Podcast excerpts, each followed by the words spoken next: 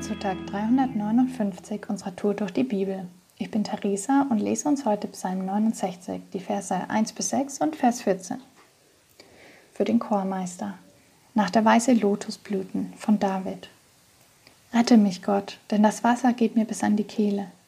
Ich bin versunken im Schlamm des Abgrunds und habe keinen Halt mehr. In Wassertiefen bin ich geraten, die Flut reißt mich fort.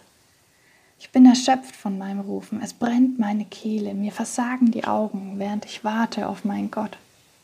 Zahlreicher als auf meinem Kopf die Haare sind die, die mich grundlos hassen.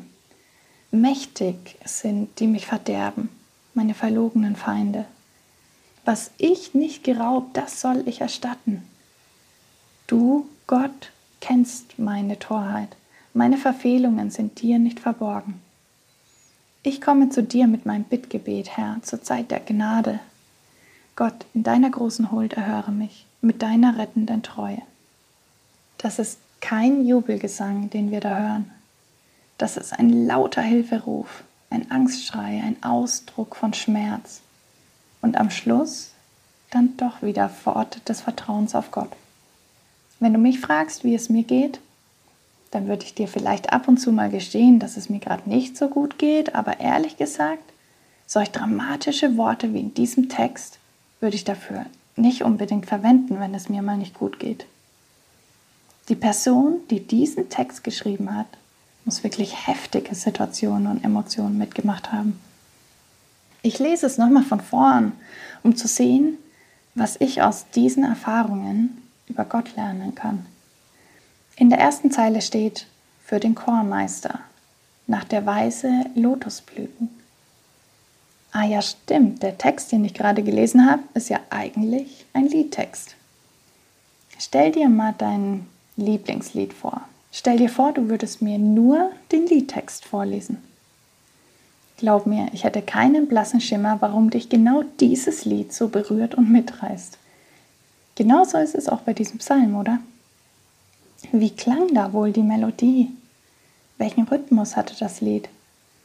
Welche Instrumente haben den Klang charakteristisch gemacht? Die Musik spricht genauso wie die Worte.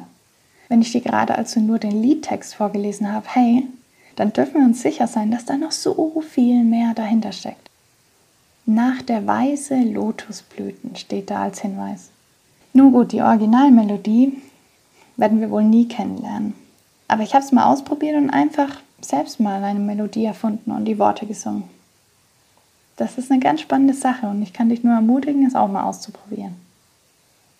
Für den Chormeister steht da von David.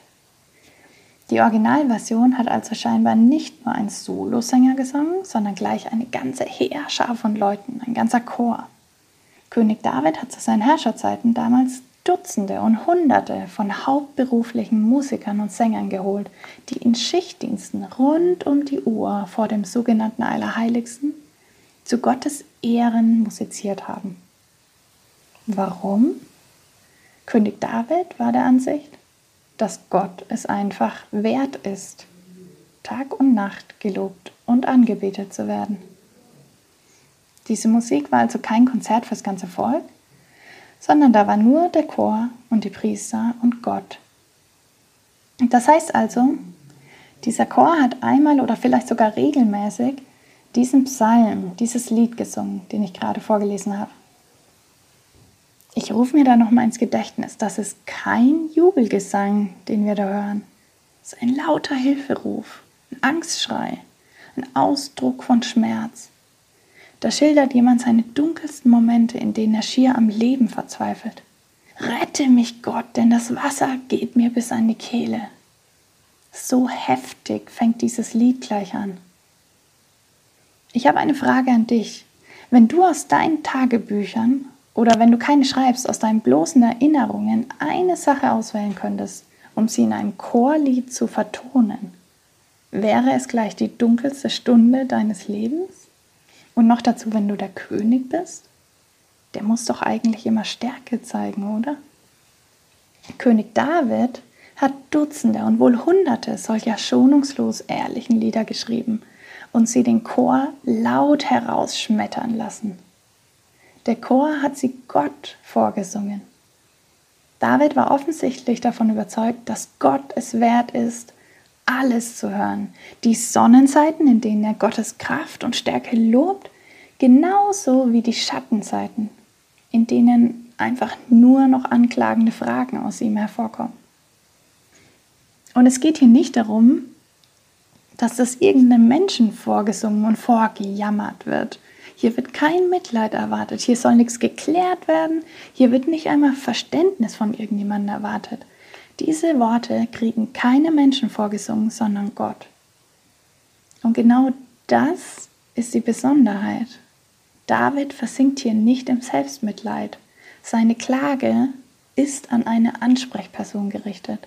Da steht immer wieder, du, du Gott. Er vertraut fest darauf, es gibt Gott und Gott hört mich. Er ist es wert, alles, wirklich alles zu hören und zu Füßen gelegt zu bekommen. Und zum Schluss noch ein ganz anderer Gedanke. Wie gesagt, ich persönlich tue mir in meiner momentanen Lebenssituation schwer, mich direkt mit diesen heftigen Bildern und Worten von David zu identifizieren. Ich habe den Psalm deshalb zum Anlass genommen, mal hineinzuspüren und mich im Gebet mitnehmen zu lassen, hin zu Menschen, die solche Worte vielleicht wirklich wortwörtlich aussprechen. Rette mich Gott, denn das Wasser geht mir bis an die Kehle. Zahlreicher als auf meinem Haupt die Haare sind die, die mich grundlos hassen.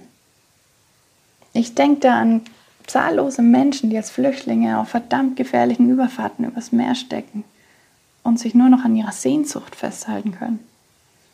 Ich denke an Menschen, die, die einfach nur, weil sie eine bestimmte Hautfarbe oder Nationalität haben, auf Ablehnung oder sogar Hass stoßen. Ich nehme diesen Psalm gern als Impuls, um zu beten, dass auch diese Menschen Gott begegnen können. Probier du es gern mal aus und sing diesen Psalm als Gebet für dich und für andere. Heute ist ein guter Tag für einen guten Tag. Lass Gottes Wort in deinem Alltag praktisch werden.